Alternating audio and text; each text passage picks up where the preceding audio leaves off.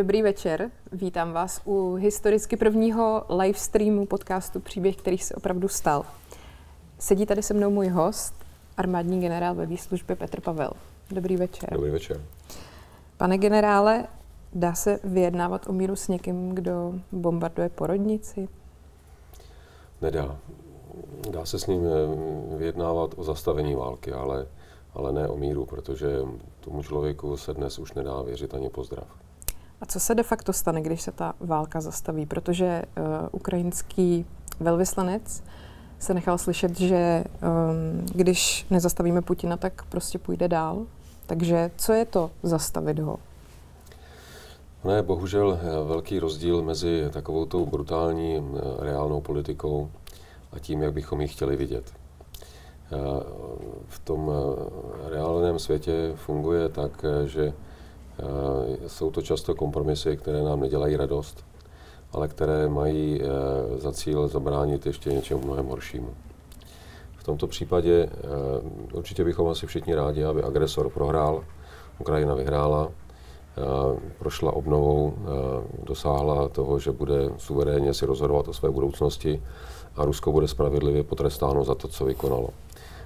Ale v reálném světě to bohužel takhle nefunguje, takže Rusko je teď v pozici, kdy sice nevyhrálo, není ani pravděpodobné, že by nějak významně rychle nebo významně okázale viditelně vyhrálo, ale zároveň je v pozici, kdy prezident Putin může dosažený stav deklarovat jako vítězství, kdy významně okleští možnosti Ukrajiny být plnohodnotnou suverénní zemí, kdy Západ také nedosáhne toho, čeho chtěl, tedy dodržení všech svých hodnot a pravidel.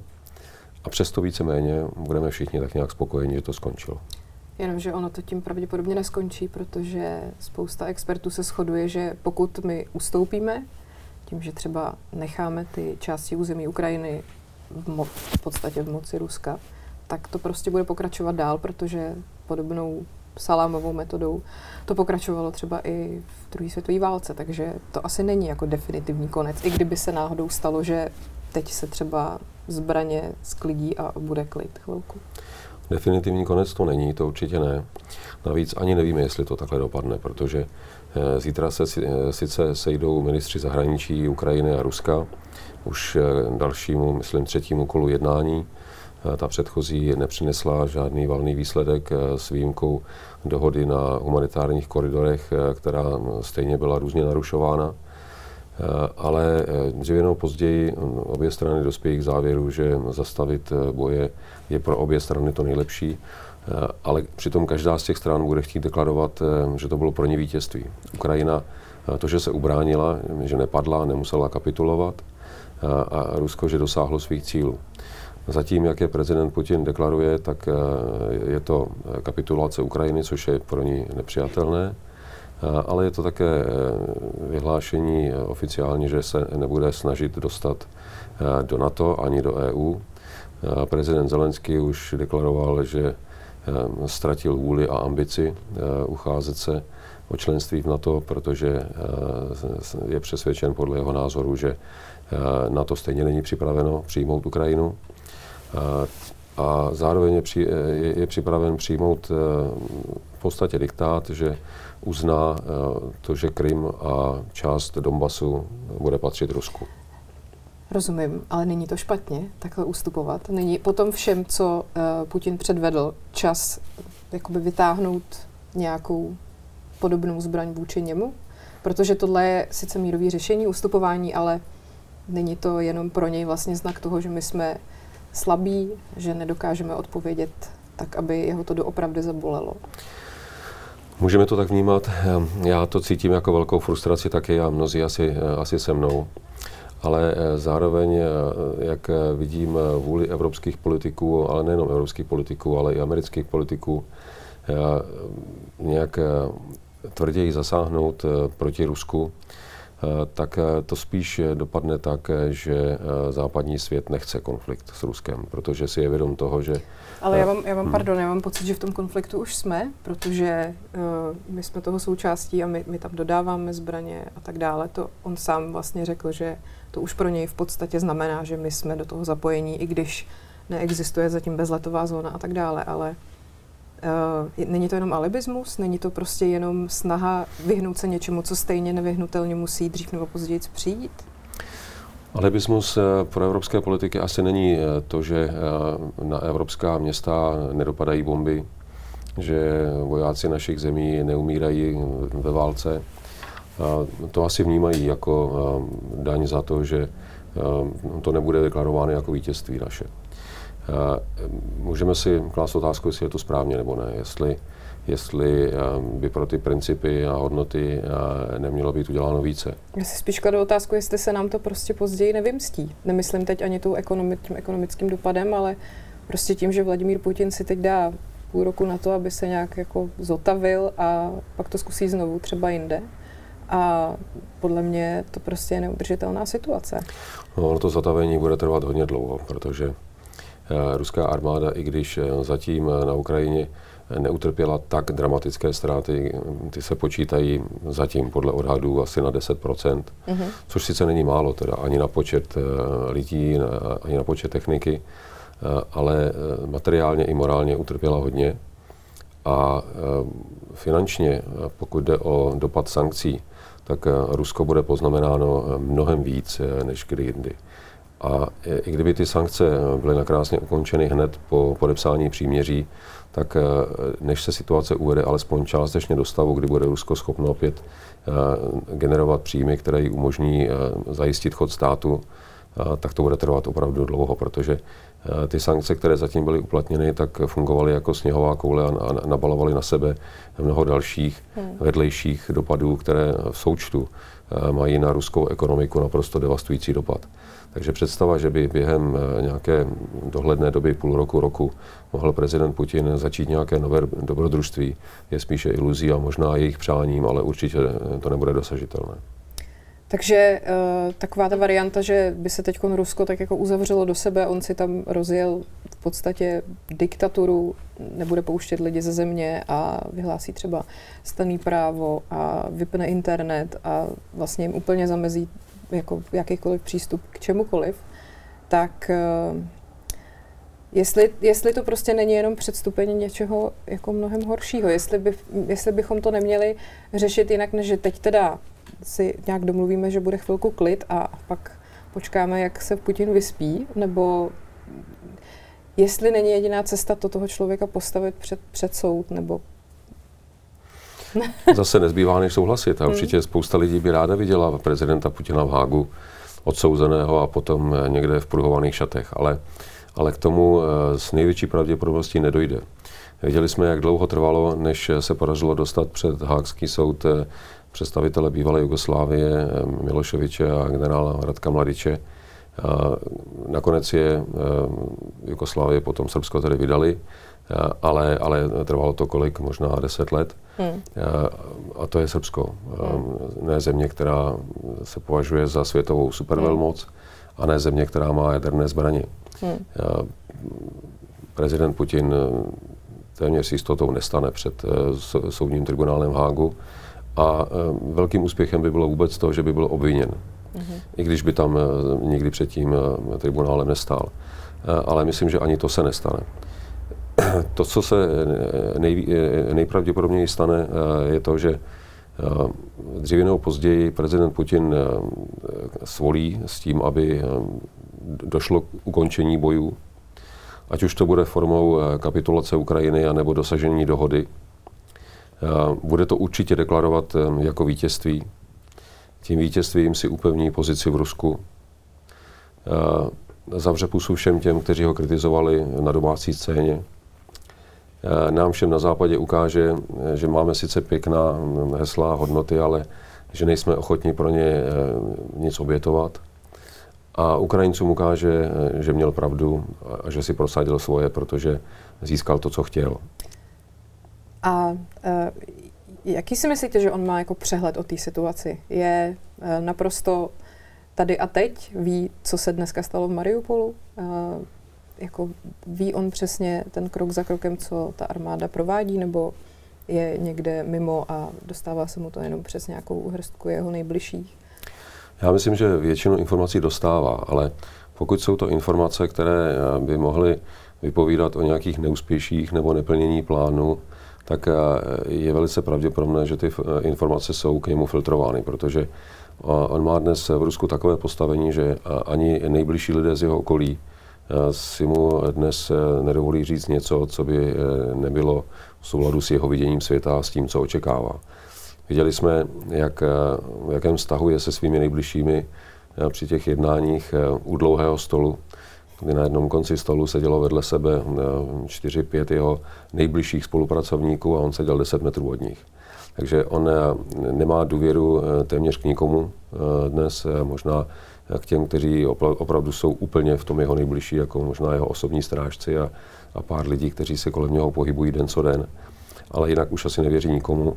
A za dobu eh, těch dvou let covidu byl asi natolik izolován od, eh, od všeho, že si vytvořil tak trochu svůj vlastní svět eh, a v něm se i posiloval v té myšlence vytvoření Velkého Ruska a všech ospravedlnění, které vidí ve vztahu k Západu a k Ukrajině a k dalším zemím a podle toho dnes jedná.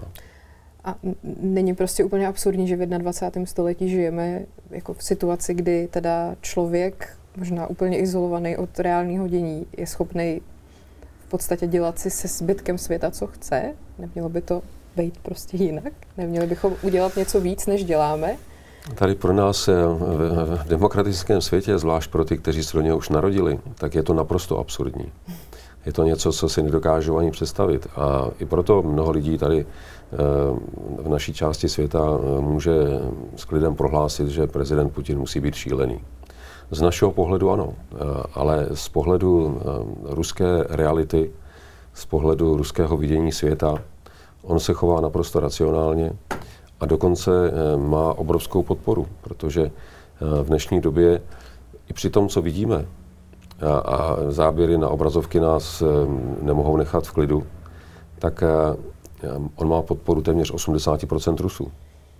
A eh, ti Rusové věří tomu, že je naprosto správně, že Rusko zahájilo speciální vojenskou operaci na Ukrajině, která je nacistická, která dělá genocidu na rusky mluvícím obyvatelstvu a je v tom podporovaná Západem, který je tak proradný, že udělá všechno, aby Rusku uškodil. A Rusku nezbývá nic jiného, než se proti tomu obecnému zlu bránit. Já tomuhle narrativu rozumím, ale spíš z toho pohledu našeho. Teď my přece máme spoustu historických zkušeností, které nám přesně říkají, že v tenhle moment nesmíme tomu agresorovi ustupovat, protože už se to několikrát nevyplatilo a dopadlo to jako hodně špatně. Takže já, já prostě, mě pořád nejde do hlavy jasně, že já jsem tu dobu nezažila, ale jako všichni to víme, nebo všichni co tomu rozumí, to ví. Jak je možný, že se zase nechávají u, jako uchlácholit něčím, co je totální chiméra vlastně. A e, je, je, to pro mě, je to pro mě jako nepochopitelná věc, ale chtěla jsem se spíš zeptat na pro to... Pro mě taky. to jsem ráda. ale chtěla jsem se zeptat, uh, ministr vnitra, uh, ruský, uh, nějak se prosakuje, že uh, tam není úplně schoda mezi ním a Putinem, že taky třeba možná bude hrozit nějaký převrat. Je to jako varianta, která je realistická? Nějaký vojenský převrat v Rusku? Ně, něco, že někdo z nejbližších Putina se obrátí proti němu? Je to jako... Byla by to asi pro všechny ideální varianta. Dokonce bych řekl, že by to hodně pomohlo i Rusům samotným, protože prezident Putin je dnes eh, především hrozbou pro Rusy samotné, i když samozřejmě pro okolní státy a pro nás taky. Ale při současném stavu ruské společnosti, při stavu eh, kontroly eh, nad ruskou populací, při tom, že prezident Putin byl vždycky jako zpravodajec mimořádně opatrný a nikomu nikdy nevěřil, tak on si vytvořil nejenom systém mimořádně loajálních vazeb. A když náhodou někdo ve své lojalitě začíná selhávat, tak vůbec neváhá ho odstranit. Teď nemyslím jenom fyzicky, hmm. ale i to se bohužel stávalo. ale odstranit prostě z funkcí, odstranit ho někam, někam mimo vliv a mimo dění. Hmm. Ale on si také v minulých letech podřídil složku, která se jmenuje dnes Rosgardia, je to, jsou to bývalá vojska ministerstva vnitra, která mají čistě vnitřní funkci. Je to sbor o 360 tisíci vojácích, plně vyzbrojený všemi druhy zbraní. Je to v podstatě, kdybychom to převedli na poměry evropských armád, tak je to sama o sobě by to byla jedna z, větší, z největších evropských armád. A je to armáda, která je podřízena přímo prezidentu Putinovi, nikomu jinému. Přes žádného ministra, přes žádného náčelníka generálního štábu ani nikoho dalšího. A pokud by i v Rusku třeba došlo k nějakým nepokojům, kdyby se část populace opravdu začala bouřit proti válce, proti sociálním dopadům sankcí, no tak má obrovskou sílu, kterou to může potlačit. A na rozdíl od našich zemí, kde tvrdé zásahy policie vůči civilnímu obyvatelstvu vždycky vyvolávají velké emoce, i v takových případech, kdy jsou oprávněné, tak v Rusku je to na běžném denním pořádku a i kdyby tam mělo dojít k na životech, tak nepochybuji o tom, že by prezident Putin to pro zachování sebe a své vlády udělal. Mm-hmm. Co myslíte, že je pravda na tom, že má Putin na Sibiři vybudovaný protiatomový kryt o rozloze vesnice, kam už schoval svojí, několik svých rodin a že tam buď je, nebo že se tam chystá? Myslíte si, že je to až takhle? Tak eh, těch bunkrů má určitě několik. Eh, eh, samozřejmě ty informace nebudou potvrzené, protože existence a přesné umístění těch bunkrů se určitě bude, bude utajovat. Ale říká se, že jeden je na té jeho dače, ale představme si, dače není chatička v podání prezidenta Putina, to asi bude trochu větší chatička, pod kterou bude nějaký menší bunkr pro pár lidí. Tak ta, tam je údajně jedna, pak na té jeho Eh, jeho letní rezidenci v Soči, tam by měl být další a je možné, že jsou, že jsou i další. Ale prezident Putin právě i vzhledem k té paranoje, kterou má nejenom ze západu, ale, ale i ze svých vlastních lidí, eh, tak je skutečně hodně izolován.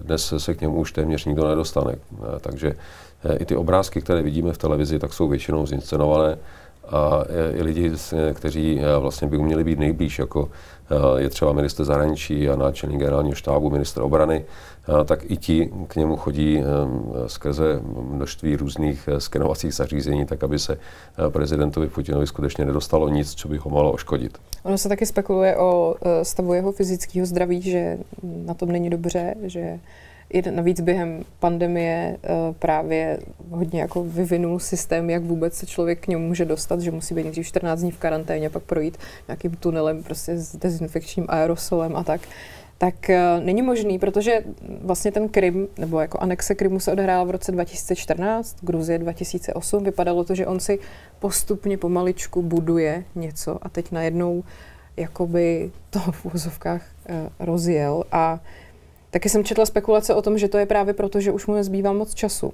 že to chce stihnout, dokud má sílu a ten svůj sen o, o té velké Rusy vlastně dovršit, dokud to jde. Myslíte si, jako, protože je pravda, že, že to, co se stalo teď na Ukrajině, je vlastně docela náhlá událost, kterou v podstatě nikdo tak jako úplně nepředpovídal.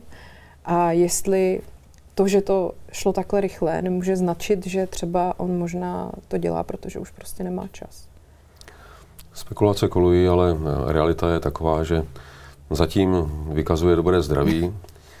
Ti, kdo měli možnost ho vidět, ale samozřejmě zprostředkovaně přes kamery, tak eh, dokonce říkají, že je v dobrém fyzickém stavu. Mm-hmm. Takže eh, i když by to asi byla lákavá varianta, že bychom řekli, tak ještě to chvilku vydržíme a pak tenhle problém zmizí sám, eh, tak to tak vůbec být nemusí. Ale, ale nakonec smrtelní jsme všichni, takže dříve nebo později i, i prezident Putin odejde ze scény. A otázkou je potom, kdo ho bude následovat, mm. protože v ruském systému dnes eh, není perspektiva, že by se to mělo v krátké době nějak zlepšit. Hmm. Mnozí vkládali naději do mladé generace, ale mladá generace eh, je dnes v Rusku eh, pod takovým tlakem propagandy a s, takovým, s takovými informačními bariérami, že ani na tu mladou generaci se úplně nedá spoléhat. Navíc, když si teď představíme, že Rusko je téměř v úplné mezinárodní izolaci, tak i ti Rusové, kteří dosud měli možnost jezdit do zahraničí, kteří měli možnost se seznamovat s realitou objektivněji než ti, kteří jsou, jsou doma v Rusku, tak ani ty se dnes nikam hmm. nedostanou.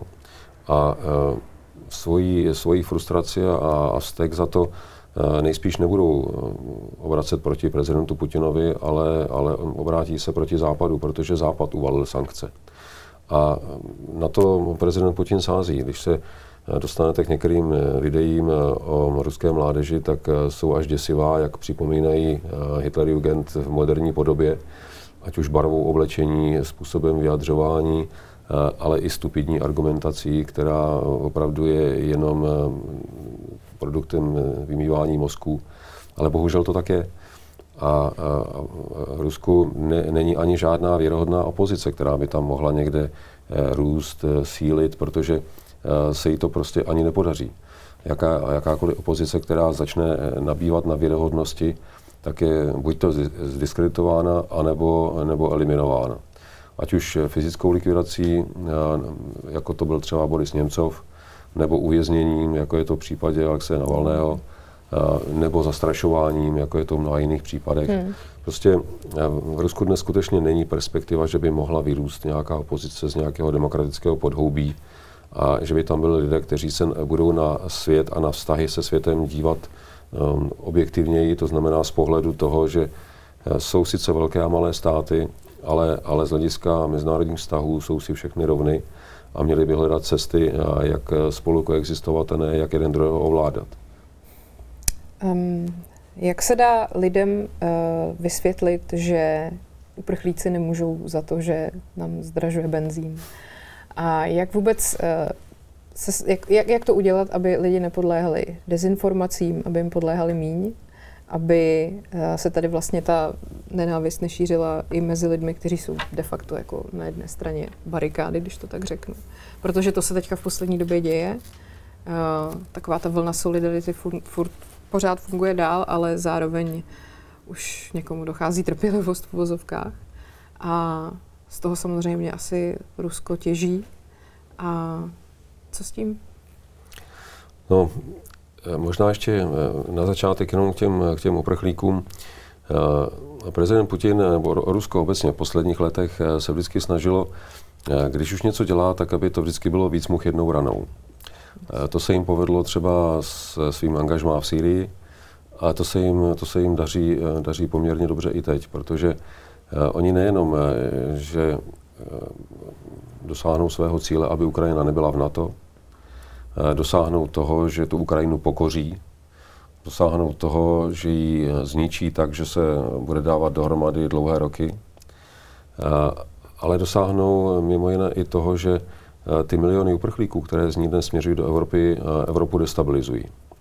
A to nejenom tím, že se státy evropské budou o ty uprchlíky starat, což samozřejmě bude stát nějaké zdroje, ale oni přímo počítají s tím, že vzniknou v krátké době různé nepokoje, Eh, které eh, mohou eh, evropské země destabilizovat. A Rusko se ve vztahu k evropským zemím dlouhodobě chová tak, čím hůř u vás, tím lépe pro nás. Čím více vás rozložíme zevnitř, tím lépe s vámi můžeme manipulovat. Mně to vlastně celou dobu zní, že oni vlastně v podstatě vítězí úplně ve všech směrech, co si přece vzali. Ono je vždycky snadnější páchat zlo, než, než ho napravovat. A, a... Ale my, my zatím jenom sedíme a díváme se na to z dálky a tak to tak jako komentujeme a, a to mi přijde hrozně frustrující, protože... Mně taky. Já myslím, že asi po tom, co konflikt skončí, tak se určitě objeví množství velice fundovaných studií, co jsme měli udělat, mm-hmm. abychom tomu zabránili. A co bychom měli udělat, abychom tomu zabránili? Teď už je pozdě? Teď už je pozdě, si myslím. A kdy, kdy byl Protože ten správný škoda čas? byla napáchána. No, eh, já se nechci vracet úplně, dejme tomu, do roku 2000 nebo, nebo 2007 před eh, anexi eh, dvou území v Gruzii, nebo před Bukurešský summit, nebo před anexi Krymu. Ale dejme tomu, že jsme v roce 2021, 2022, ale 2021 ještě by bylo v pořádku, kdy Ukrajina byla stále, do dneška je partnerem NATO s, s takovým privilegovaným statusem. kdy jsme na Ukrajině prováděli už 8 let výcvik, asistenci ukrajinské armády. A viděli jsme, že Ruská federace začíná stále agresivněji mluvit ve vztahu k Ukrajině, že začíná okolo ukrajinských hranic schromažďovat poměrně značné síly. Hmm. Co nám v té chvíli bránilo? Na Ukrajině samozřejmě po dohovoru s ukrajinskou vládou, a věřím, že by to bylo na jejich výslovnou žádost, udělat větší vojenské cvičení v počtu, dejme tomu, do 20 tisíc vojáků. A teď myslíte my jako NATO? NATO. A s tím, že bychom teda tam měli 20 tisíc vojáků a dali Rusku najevo, že tak jako oni říkají, že mají možnost přesouvat vojáky na svém území podle libosti a cvičit podle libosti, tak my máme právo cvičit se svými partnery podle libosti. Vy jste byl mezi lety 2015 až 2018 předsedou vojenského výboru na to. Děli se v té době nějaký takovýhle kroky? Směřovalo to k tomu? Protože už v té době Rusko bylo po anexi Krymu, takže to už určitě byla ta doba, kdy bylo třeba jim pohrozit. Dělo, i když ta hrozba byla taková, jako když eh, někomu, kdo eh, si zaslouží pár facek, eh, řeknete hm, i vy jeden. A proč no. se nestalo víc? No, protože jsme tak slušní a korektní v Evropě, že si nedokážeme představit, že bychom na někoho mohli zvýšit hlas, případně vycenit zuby. I když je to agresor jako Putin. No, protože v Evropě... Který stá... si vlastně násilím už sebral kus území cizí země? Až v roce 2014 většina států na to pochopila, že s Putinem asi nebude tak jednoduché se domluvit. A že tedy bude dobré uvalit sankce. Eh, ty sankce, eh, přestože jsme tehdy, eh, myslím jako Evropa, říkali, jak jsou tvrdé, tak viděli jsme, co si z nich dělalo Rusko. A nakonec o jejich tvrdosti si můžeme udělat obrázek vlastně tím, že se téměř nedotkli nás samotných. Sankce vždycky jsou dvousečné. Bylo by samozřejmě ideální, aby ta, ta větší rána padla na výníka, než na toho, kdo je uvaluje, ale vždycky tam je, tam je, tam je nějaký oboustranný dopad. Ale my jsme tehdy ty sankce, řekl bych, téměř záměrně volili tak, aby nás příliš neboleli, ale tím pádem neboleli ani Rusko. Takže e, z těch sankcí si Putin neudělal vůbec nic. A pokud jde o vojenská opatření, tak e, východní státy e, aliance od Pobaltí až po Turecko volali po posílení vojenské přítomnosti. Jako výraz nejenom soudržnosti aliance, jejich, jejich společné odpovědnosti, ale také jako výraz ujištění obyvatel těchto zemí, že před nebezpečím z Ruska budou efektivně bráněni. A tehdy hlavní debata, která v NATO byla, jak bychom to teda udělali, abychom tam tu přítomnost dali, ale aby to Rusko nevnímalo jako eskalaci. Takže to je vlastně pořád dokola to, že se Ruska vlastně bojíme. Chceme mu hrozit, ale bojíme se mu hrozit. My to, my to totiž, my s tím Ruskem zacházíme eh, tak, jako by Rusko uvažovalo jako my. Mm-hmm. Ale Rusko uvažuje úplně jinak. Takže to, co eh, by eh, protivník uvažující jako my vyhodnotil jako dostatečný signál, tak Rusko si řeklo, a to je ještě dobrý. Já jsem taky slyšela od uh, expertů to, že velkým znamením pro Putina, že jsme vlastně slabí, byl odchod z Afghánistánu, ten styl, jakým se odešlo z Afghánistánu. Myslíte si, že to, že to byla, bylo to ono? Tak eh, zaprvé to pro něho bylo velkým zarosti učiněním, protože když oni odešli z Afganistánu, tak to bylo stejně neslavně. Hmm.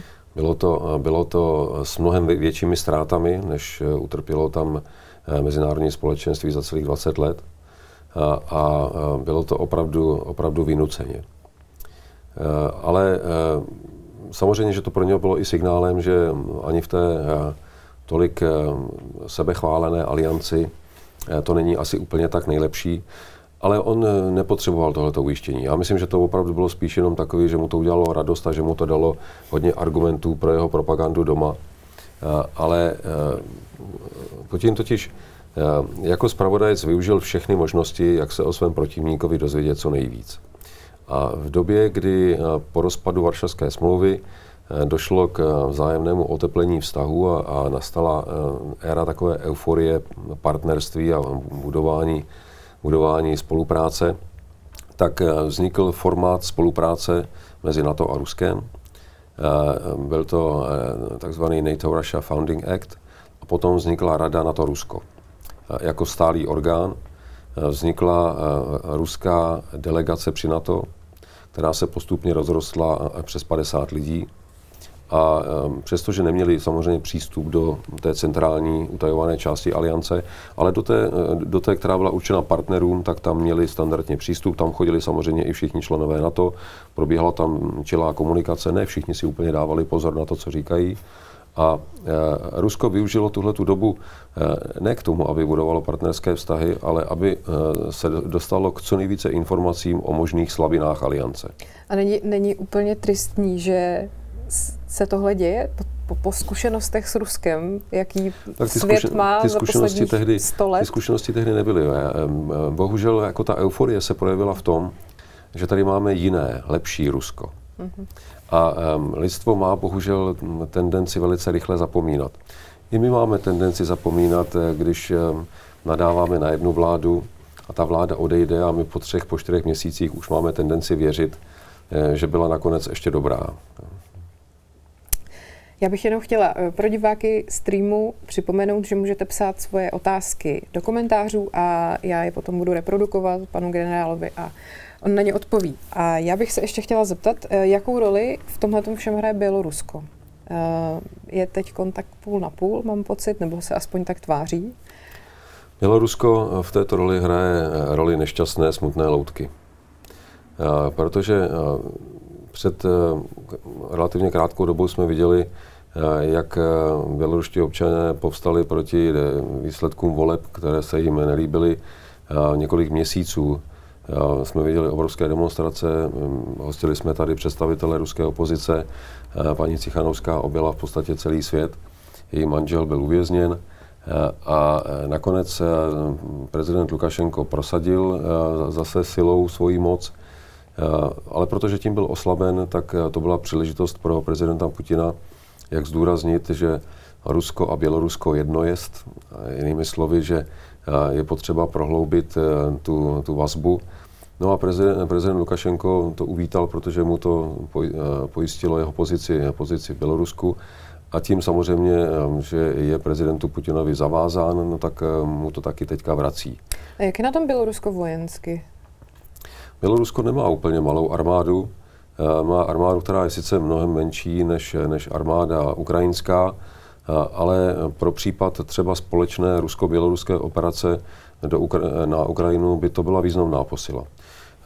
Slyšeli jsme zprávu o tom, že na bělorusko-ukrajinské hranici bylo připraveno k zásahu eh, víc než 300 tanků, což rozhodně není malý počet. Ale pak se taky ukázalo, že eh, běloruská armáda eh, má na rozdíl od té ruské ještě asi zbytky cti a taky nějaké soudnosti, protože Bělorusové se cítí víc svázáni asi s ukrajinskou populací a nedokážou jen tak jít do války proti někomu, kdo opravdu je téměř jeden národ jako oni. Takže, takže tam došlo s velkou pravděpodobností k vypovězení poslušnosti a ukrajinská, ukrajinská a běloruská armáda nakonec na Ukrajině nasazena nebyla, alespoň tedy ne, ne plnohodnotně. Možná některé součásti ano, možná, možná pár letadel ano, ale rozhodně ne celá, celá armáda nějak masově. Mm-hmm. To, co se dnes stalo v Mariupolu, už je bez pochyby absolutním porušením ženevských konvencí, co se týká nějakých pravidel války, když to tak řeknu. Něčeho, co 196 států svorně podepsalo, včetně Ruska. Stane se něco, když uh, to vůbec, jako k čemu to vlastně všechno je, když se nikdy ten člověk, myslím Putina, nedožene ke spravedlnosti? čemu vlastně jsou všechny konvence, dohody, smlouvy, když vlastně potom všichni nakonec řeknou, no jo, ale teď my, my s tím vlastně nic nezmůžeme. No, samotná ženevská konvence ne, ne, nemá nástroje k eh, vymáhání. Pro, právě proto no. o tom mluvím. Vlastně k čemu to potom jako je? Jenom k tomu, že slušní lidi to dodržují, ale ty ostatní se dělají, co chtějí. Jako... Je, to, je to takový trochu morální závazek, ale zároveň je to i nástroj k tomu, aby vznikl mezinárodní tlak a pokud ten tlak je dostatečně silný, tak může donutit eh, i třeba ehm, zemi, která by za jiných okolností se tomu bránila, tak se tomu podrobit. A samozřejmě, když se to potom podpoří eh, hrozbou ekonomických sankcí, vypovězení obchodních vztahů a dalších, tak je docela pravděpodobné, že taková země bude souhlasit a ty původce těch zločinů válečných předá před, před Hákský soud, jak, jak to nakonec bylo v případě, v případě Jugoslávie a následně Srbska.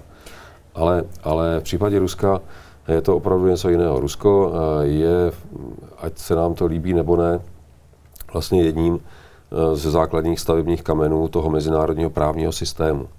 A hlasy k tomu, abychom Rusko vyloučili z Rady bezpečnosti OSN, abychom ho vyloučili z Interpolu a z řady dalších organizací, by znamenalo, že by tyto organizace v podstatě ztratily relevanci. Hmm.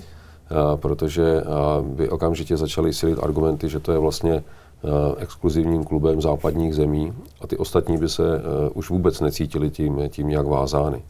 Takže i když je ten systém opravdu nedokonalý, nemá zdaleka všechny nástroje k vymáhání, tak je to alespoň něco, co máme. Jinak bychom skutečně asi žili v anarchii a mít alespoň nějaká pravidla, byť ne úplně, úplně vymahatelná, je lepší, než nemít žádná. A když na Rusy teď dopadají ty sankce a jejich vláda jim to komunikuje formou té propagandy, jakože Západ je zlý, Západ nám dělá tyhle věci, my vůbec nevíme proč, my se jenom snažíme, aby na Ukrajině a tak dále, um, tak možná, že to Rusové prostě tak vezmou a, a budou takhle žít a nijak se nevzbouří a prostě se s tím časem smíří, třeba pomůže Čína. A takže možná ty sankce stejně nebudou dost. No, ony ty sankce, eh, s těmi sankcemi to bude asi jako s naší podporou uprchlíkům. Hmm. Podpora uprchlíků eh, dnes eh, je téměř neuvěřitelná. Téměř každý se snaží buď přispět finančně, nebo přinést materiál, nebo ubytovat uprchlíky, nebo jim sehnat práci, zprostředkovat jim nějakou službu. V podstatě všichni se snaží být nějak užiteční. Ale ono to vyprchá tak jako nakonec všechno. A i eh, ta vůle pomáhat eh, potom eh, se obrátí v takový pocit, jako už jste tu dost dlouho, už byste mohli jít domů, teď nám zabíráte práci, berete nám sociální dávky a spoustu dalších. To už se děje mimochodem. Takže... To se už mimochodem, mimochodem děje a ono to na té mezinárodní úrovni funguje podobně. Takže vlastně se musíme smířit s tím, že to bude akorát čím dál tím horší. Nemusí to být eh, čím dál tím horší, to zase eh, jako by asi byl úplně černý obrázek, ale, ale budeme se muset smířit eh, s tím, že zaprvé svět, jak jsme ho znali donedávna, tak už teď bude jiný. Nebude, nebude určitě, určitě lepší, bude o něco horší. Budeme si asi všichni vědomi toho, že riziko války není už něco do Eh, učebnic eh, politologie, případně válečné teorie, ale že to je realita, která nás obklopuje. Budeme si muset zvyknout na to, že eh, nejspíš dojde k nějaké nové podobě studené války s, s Ruskem, protože to Rusko teď ani nemá jinou možnost, než jak se v úvozovkách opevnit Eh, proti tomu eh, tlaku západu, jak se zapouzdřit a jak se ještě více utvrdit v tom, že ten jeho eh, náhled na svět je správný a že jeho averze vůči západu je naprosto opodstatněná. A to tež vlastně bude ve vztahu západu k Rusku, protože západ bude Rusy vnímat bohužel podle té nálepky, kterou si nesou v čele. A i, i když si to mnoho Rusů zcela jistě nezaslouží, eh, a teď nemluvím o těch, kteří už žijí mimo Rusko, naprostá většina z nich eh, žije mimo Rusko právě proto, že v Rusku žít nechtěli nebo nemohli. Eh, ale, ale teď mluvím o těch Rusech, kteří dnes nejsou podporovateli prezidenta, prezidenta Putina, ale tím, že budou v tom Rusku uzavřeni spolu s ostatními, tom kotli, kde bude eh, vřít eh, nejenom sociální napětí, ale zároveň taky eh, pocit frustrace za to všechno, co ten západ nám způsobil, no tak se to bude jenom, jenom posilovat. A, a je jenom čas, kdy prostě ten papiňák tam bouchne a jestli bouchne dovnitř a bude to řešeno nějakou silnou vnitřní represí, anebo jestli ten papiňák zase bouchne někam ven a bude, bude to nějaká další, další válka v okolí Ruska. Bych se ještě chtěla zastavit u prezidenta Ukrajiny, Volodymyra Zelenského. Jak, jakou si myslíte, že roli hraje jeho osobnost v té reakci světa? Já mám pocit, že kdyby on uh, se nechoval tak, jak se chová, kdyby opakovaně nevyzýval Západ k akci, tak se toho stane možná v úzovkách ještě méně, než se stalo. Že kdyby on prvních dnech války odjel a řídil to z dálky, nebo kdyby prostě nenatáčel ta videa, kdyby eh, se nechoval tak hrdinsky, jak se chová, tak by to nevybičovalo nás k takové reakci. I když ta reakce není tak slavná teda. Jedna věc je role prezidenta Zelenského, já se k ní hned vrátím, a druhá je reakce Ukrajiny jako celku. Nebýt toho, že se od prvních hodin uh, ruské agrese začala Ukrajina bránit opravdu mimoře, uh, mimořádně hrdině a s velkým nasazením, tak by asi ta reakce podpory Západu nebyla taková. Eh, nebýt toho, že Ukrajinci prokázali tolik vůle bránit si svoji zemi, tak by se asi Západ tak rychle nesjednotil. Ale to je samo no. o sobě taky vlastně hrozná zpráva, že bychom je. byli ochotní se na to dívat jenom proto, že vidíme, že to tam nějak tak že, že tam nevzniká odpor, tak... My bychom si vlastně um, asi řekli tak trochu um, k vlastnímu uspokojení, že pokud oni sami nemají vůli svoji zemi bránit, tak proč bychom se měli angažovat my? Hmm. Jo? Ale protože Ukrajinci se angažovali a angažují s obrovským nasazením a taky s velkými ztrátami, eh, tak eh, jsme v podstatě neměli na výběr, než se k tomu postavit. Hmm. A musím říct, že teda ta reakce eh, byla a je velice pozitivní. Sice to opravdu ty dva dny asi trvalo, než teda jsme si to ujasnili, ale po těch dvou dnech se eh, ta, to původní takové přešlapování a trošku liknavost nebo očekávání, jak to tam teda vůbec bude vypadat, eh, přetavili opravdu v naprosto jednotný postup, který eh, zřejmě asi překvapil i prezidenta Putina, protože s takovou reakcí asi nepočítal. Počítal s tím, že některé státy, především Německo, budou stát víc na té neutrální pozici, že se nebudou připojovat k těm nejtvrdším sankcím a tím, že ten sankční režim bude tak rozmělněný, že je vlastně moc nepoškodí. To, že se Západ opravdu dokázal sjednotit tak rychle a dokonce prolomil tabu, se kterým určitě prezident Putin nepočítal, a to je eh, na straně jak Evropské unie, tak Německa eh, prolomit eh, tabu dodávek zbraní. To opravdu nečekal asi nikdo. Na druhou stranu je to opravdu tak, že ten západ je sednocený, když teď třeba uh, nizozemský premiér řekl, že uh, odstřihnout uh, dodávky Ruska plynu a ropy by bylo iracionální pro Evropu. Já jsem řekl, že se sjednotil Západ tehdy, ne, neříkám, že je jednotný stále. A já, já jsem to teď nedávno kritizoval taky, ne teda ve vztahu k Holandsku, ale, ale k Německu, protože tím klíčovým hráčem v německé, teda v evropské energetické politice je právě Německo. A Německo jako první, první řeklo, že se k těm energetickým sankcím proti Rusku nepřipojí, protože by to pro německou ekonomiku bylo příliš citelný Na druhou zásad. stranu, česká ekonomika z velké části je závislá na té německé, takže ono my sice můžeme trošku taky možná alibisticky nadávat Němcům, že se do toho nechtějí víc položit, ale ono by to velmi ovlivnilo i nás, takže... Ono by nás to zcela jistě ovlivnilo. Všechny by nás to ovlivnilo. Ale eh, já jsem se o tom eh, bavil s radou lidí, eh, například s expertem naším na energetiku Václavem Bartuškou, který včera vystupoval i ve 24.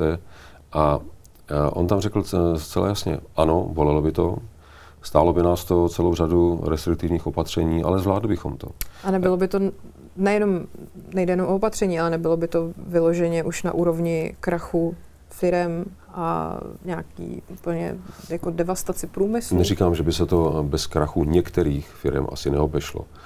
Ale e, e, znova říkám, není to nic, co bychom jako stát, jako ekonomika nezvládli. Ale e, bylo celkem jasné, že Máme-li jít do eh, konfliktu s Ruskem, a teď nemyslím toho, hm, toho válečného konfliktu, ale máme-li jít do konfliktu eh, toho, který nám nepřináší oběti na životech, který eh, sice nás bude něco bolet, ale povede k cíli, mm-hmm. no tak musíme přistoupit na to, že to teda bude stát nějaké oběti. Ukrajinci umírají umírají po stovkách tisících. Po nás se v této věci chce, abychom se uskromnili, abychom přijali to, že se nám sníží komfort našeho života. Myslím, že to je docela přijatelná to oběť. Je, to je rozhodně přijatelná oběť, jenom si říkám, když ten západ bude až moc oslabený, tak aby potom mohl působit vojensky nebo jakkoliv jinak tak, jak je vlastně potřeba, aby působil. Aby, abychom vlastně sami sebe totálně jako nezničili. No, um, se tady musím bavit ve vztahu ke, ke komu. Teď se tady bavíme uh, západní Evropa versus Rusko. A v tomto případě ty sankce uh, by sice, jak jsme říkali, že jsou vždycky dvousečné a bolí na obou stranách, tak nás by boleli, Rusko, Rusko by po, položili. Mm-hmm. Protože příjem ruského rozpočtu nebo vůbec HDP je ze 60% závislý na příjmu z fosilních paliv. Pokud by Rusko nedostávalo peníze za ropu a plyn, mm-hmm. a navíc k těm všem sankcím, které už byly uh, uvaleny, tak v podstatě nemá z čeho generovat zdroje. Mm. A nahradit 60% HDP, to prostě není možný. Uh, tohle by znamenalo kolaps ruské ekonomiky během několika týdnů. Mm. Zatímco západní Evropa uh, by za tu dobu ani nevyčerpala svoje strategické zásoby. Takže nás vlastně by to ani tolik bolet nemuselo. Mm. Protože když uvážíte, že bychom byli dostatečně razantní a v době, kdy Rusko se připravovalo na, na tu agresi, a ta příprava probíhala několik měsíců, a my bychom ty měsíce využili k tomu, že si plánujeme varianty, jedna třeba až tři, podle závažnosti, a na každou z nich bychom si ušili nějaký balík těch sankcí. A řekli bychom, agrese proti Ukrajině, plnohodnotná válka proti Ukrajině je ta nejhorší varianta a na ní tady máme balík nejhorších sankcí. A ten, ty nejhorší sankce znamenají, my zastavíme odběr ropy a plynu, než budeme čekat, až námi zastaví Rusko. My zmrazíme eh, veškerá aktiva Ruské centrální banky. My odpojíme všech 300 ruských bank od systému SWIFT a uplatníme ještě celou řadu dalších sankcí protože nic horšího než plnohodnotná válka proti eh, suverénní zemi není. Hmm. Takže bychom si už nemuseli nechávat žádné další sankce v záloze. A v okamžiku, kdy prezident Putin eh, vyhlásil ten svůj projev, eh, kdy oznamoval, jak na pozvání Doněcké a Luhanské republiky vstupuje na, na Ukrajinu a v zápětí tam ti dva s ním podepsali tu smlouvu, tak v tom okamžiku se měla podobná obrazovka rozsvítit v Bruselu a, a, a třeba ve Washingtonu, a měli jsme říct, tak pánové, chtěli jste to. Takže od tohoto okamžiku uplatňujeme tohle, tohle, tohle, ale tohle. nestalo se to. No nestalo se to bohužel, ale jak říkám, jo, eh, hezký je jako říkat, co můžeme, eh, nebo co jsme měli udělat, eh, ale to už nevrátíme. Že jo. Akorát, že jsme měli šanci tomu, tomu, tomu, nechci říct zabránit, ale vyřešit to mnohem dřív, protože díky takhle razantnímu přístupu by ruské zdroje vyschly mnohem dřív, a neměli by na to, aby pokračovali, pokračovali v takhle agresivní válce proti Ukrajině a umřelo by mnohem méně lidí. A neměl by za to už teď někdo nést odpovědnost za to, že se to nestalo? Já si myslím, že to skončí jako obvykle tím, že jsme dělali všechno, co jsme mohli. Že jsme se snažili ochránit životy našich lidí, že jsme se snažili ochránit naše ekonomiky a, a že a tohle bylo nejlepší z možných řešení. Přitom ale máme za sebou několik historických zkušeností, ze kterých jsme se mohli poučit. Já jsem se na to chtěla ptát, vlastně v čem jsou ty paralely se současnou situací, eh, třeba z roku 68, nebo i když vezmeme rok 39 a Hitlerovo připojení Sudet, to jsou přesně ty stejné situace. A ti, co se z nich nepoučí, tak jsou prostě odsouzeni k tomu to opakovat. Takže jsme tam a Teď se budeme jenom dívat na to, jak se to všechno odehrává znovu. Ona, eh, historie se eh, naštěstí neopakuje úplně stejně, takže eh, nemusíme být ve stejné časové smyčce, ale pravdou je, že těch podobností tady je celá řada. A že i současné Rusko, nebo spíš režim prezidenta Putina, se opravdu v mnoha ohledech chová tak jako režim v nacistickém Německu. Ať už je to ehm, propagandou eh, ke svým obyvatelům, eh, omezením přístupu k informacím, eh, ignorováním jakýchkoliv pravidel hmm. a nakonec i naprostou neúctou k životu, protože v Rusku vždycky měl lidský život trochu menší cenu než jinde.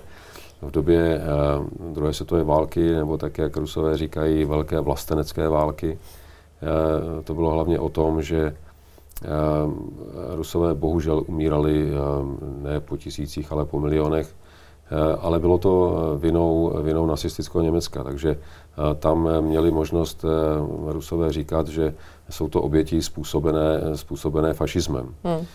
I když velkou část z nich způsobil Stalin. Hmm.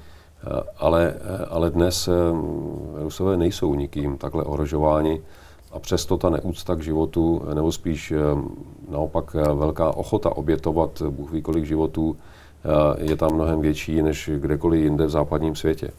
Takže eh, i dnes se Rusko k těm obětem nebo prezident Putin prostě staví tak, že eh, umírají-li na Ukrajině tisíce lidí, no tak je to prostě důsledek toho, že se chovali špatně ve vztahu k Rusku.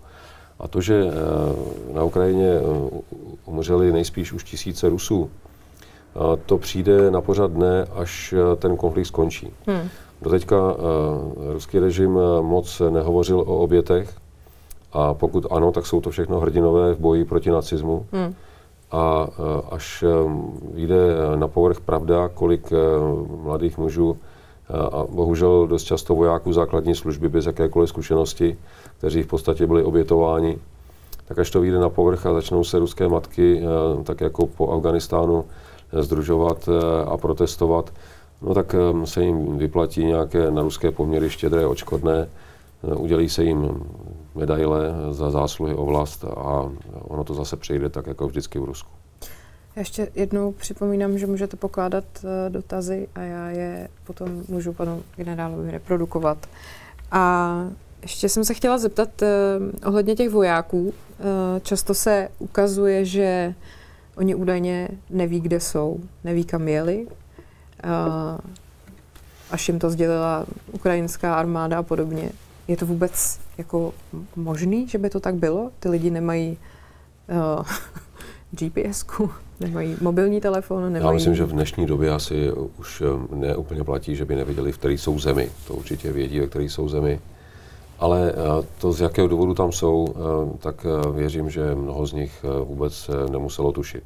Mm-hmm. Když tehdy vojska Varšavské smlouvy překročila hranice Československa, tak mnoho prostých vojáků prostě věřilo, že jsou na cvičení. Ale v té době se to asi dá pochopit, ale jako v roce 2022 no, je to... Oni, oni byli taky na cvičení vlastně celou dobu. Mm-hmm. A když dostali, dostali rozkaz překročení hranice, no tak uh, co my víme, co jim řekli, jestli je to v rámci cvičení, nebo e, jestli prostě oni dostali nakonec zdůvodnění od svého prezidenta, že to není agrese, že to není invaze, protože už slovo invaze ve vojácích samozřejmě vyvolává jasnou představu, že to je ofenzivní akce, která se koná proti odporu a tím pádem asi musím očekávat nějaké ztráty. Hmm. Ale jestli vám někdo řekne, že to je speciální vojenská operace, tak si řeknete, tak je to asi připravená operace. A vlastně oni šli, šli tam s tím, že vstupují do Luhanské a Doněcké eh, lidové republiky k ochraně místního obyvatelstva. Očekávali, že to místní obyvatelstvo je bude vítat, protože jim přišli pomoct a zachránit je. A ti ostatní, že jsou tak zastrašení velikostí ruské armády, že eh, prostě vyklidí pozice, nebudou klást odpor a ruská armáda vítězně, eh, vítězně vstoupí na Ukrajinu a, a vyhlásí vítězství.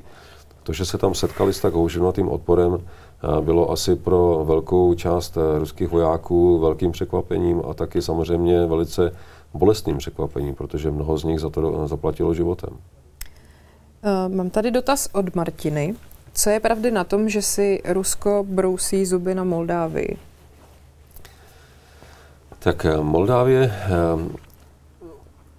já to řeknu takhle. Prezident Putin už někdy začátkem tohoto milénia, někdy v roce 2001, vydal takovou svoji vizi pro Rusko.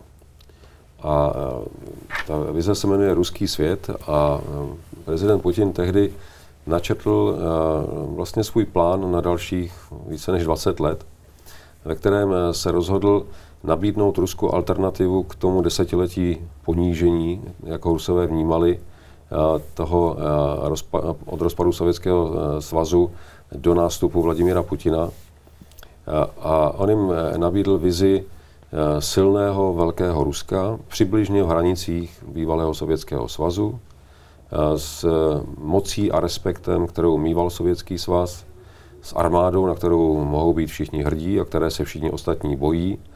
To byla vidina Ruska, která se Rusům docela líbila, protože Rusům se devadesátky nepovedly.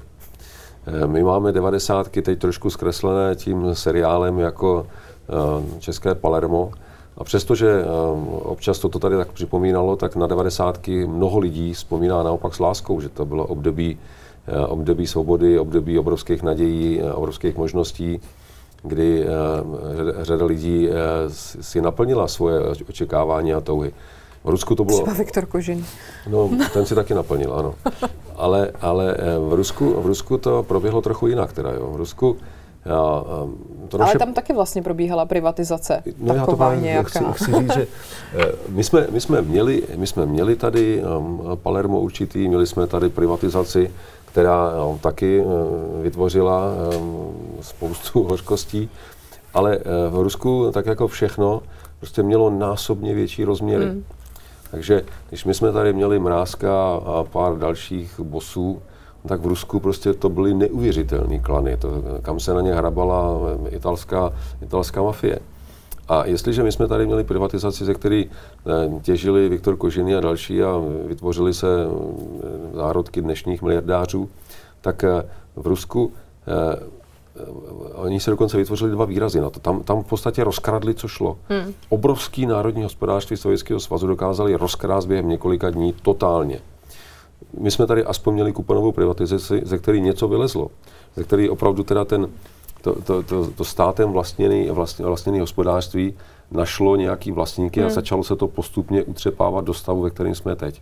Tak tam asi zneužili i toho, že Boris Jelcin už nebyl úplně v kondici. A... Tak Boris Jelcin eh, byl pro Západ, pro Západ eh, příjemným partnerem, pro Rusko velkou ostudou, že jo? Mm. protože mít opilého prezidenta, který na korbě vozu eh, opojen vodkou tančí a, a, je, a je zábavou pro celý svět, tak to pro ně opravdu nebyl zrovna, zrovna, zrovna jako důvod hrdosti.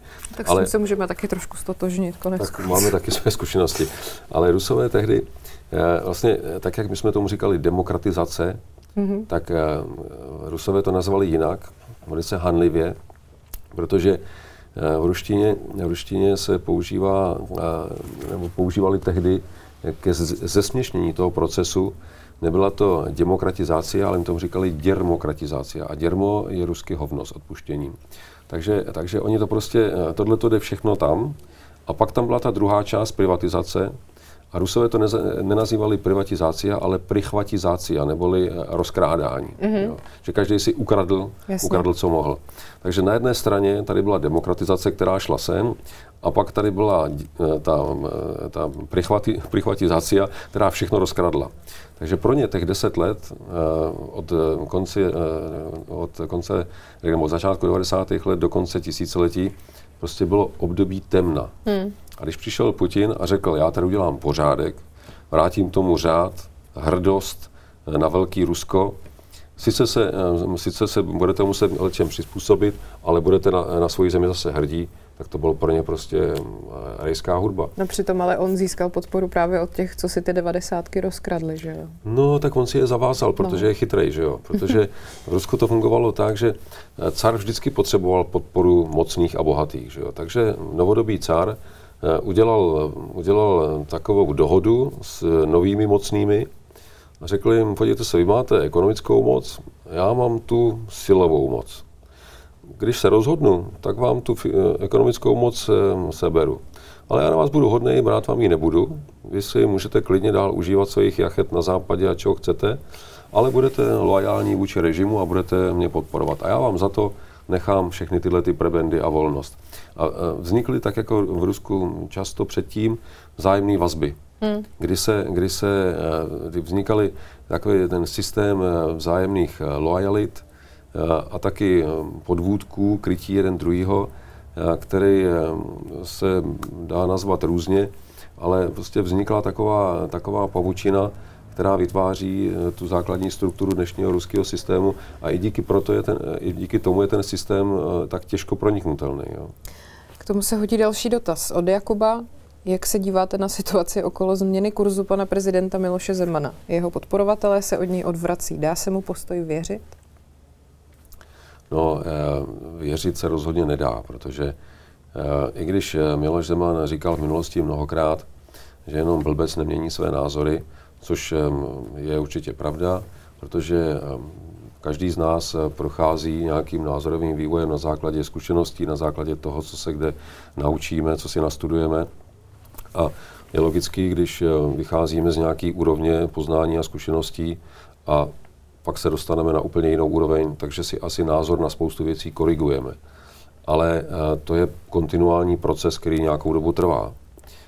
Pokud někdo zastává dlouhodobě, tady můžeme vidět vlastně po celou dobu, eh, co byl Miloš Zeman v prezidentské funkci, tak po celou tu dobu zastával velice vstřícný vztah k Rusku a k Číně a pak najednou během jednoho týdne se hmm. obrátí o 180 stupňů pak to není názorový vývoj, ale, ale názorový výbuch, názorový převrat. A proč, proč se to děje? Takže proto, aby tak nějak trochu zachránil svoji reputaci, aby...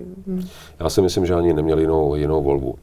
E, upřímně řečeno říct, e, tak e, bych chtěl říct, že ani tak pro mě teď není důležité hodnotit to, z jakého důvodu to udělal. To, ať si potom vyhodnotí občané, až se budou bavit o odkazu Miloše Zemana. Eh, pro eh, současnost a pro, eh, pro, pro náš kontext je důležitý to, že v době, kdy ta krize začala vrcholit, tak naši ústavní činitelé mluvili jedním hlasem. Což nejenom pro doma, ale i pro naše partnery, pro spojence bylo naprosto klíčový.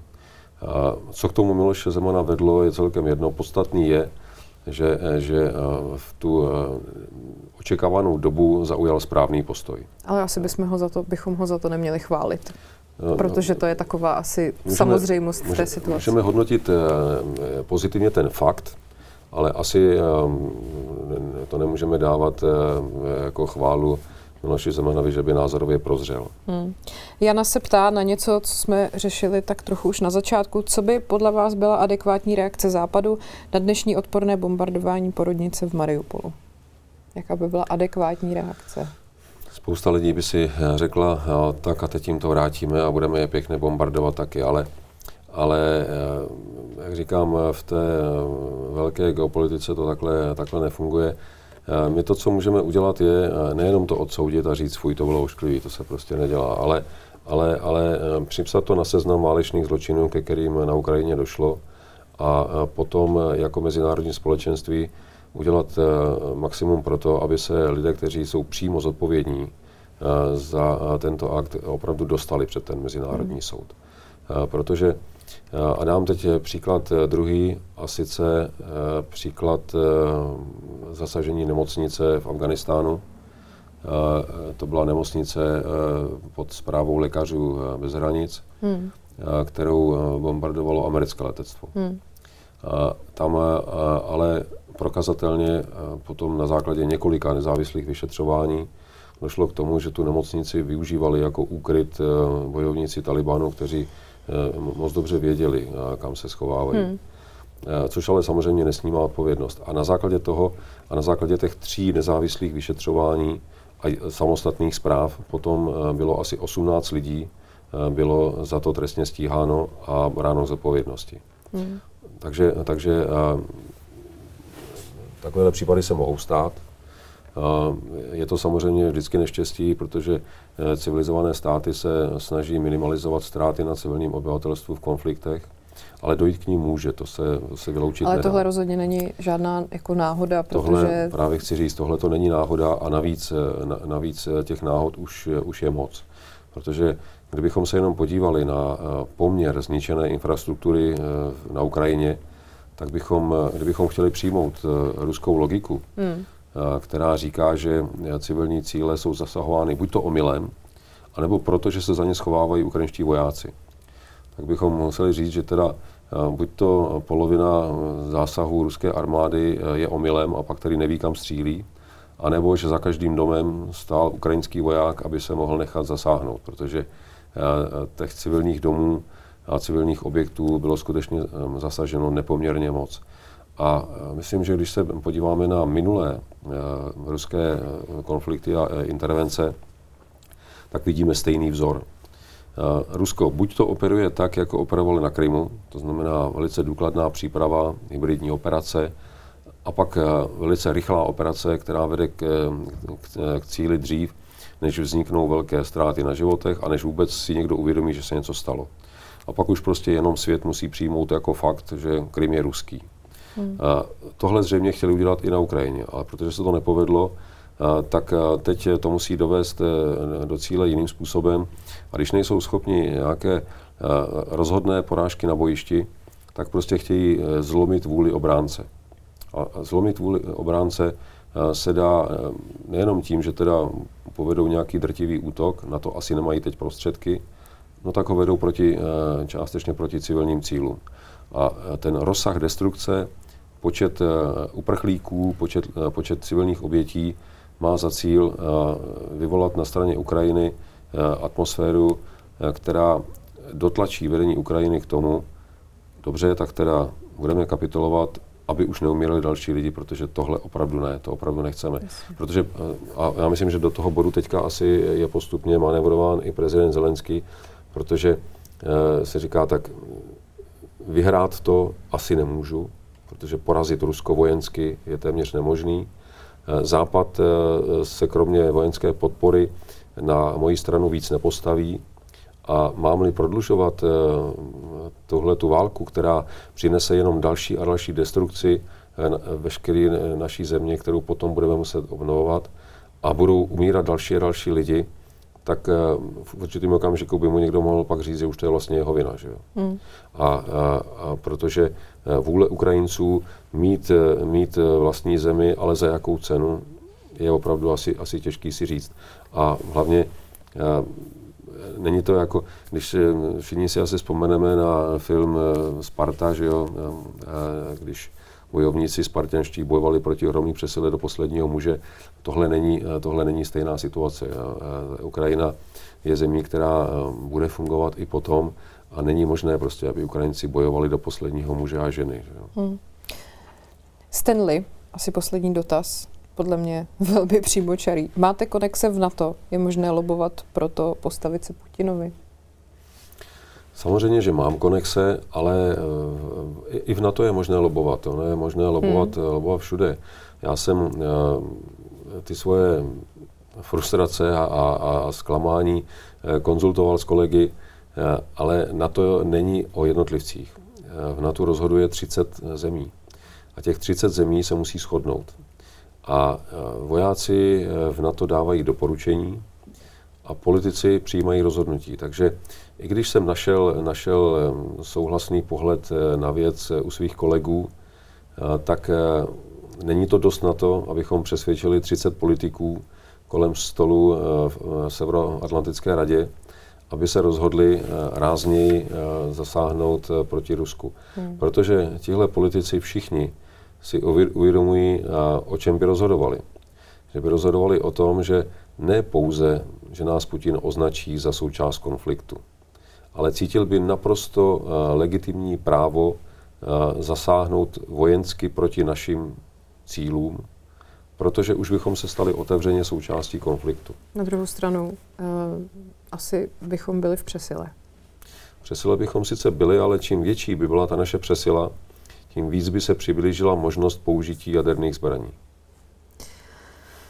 Tak, to je pěkný závěr našeho rozhovoru. Já vám za něj moc děkuji, vám děkuji za pozornost a hezký večer.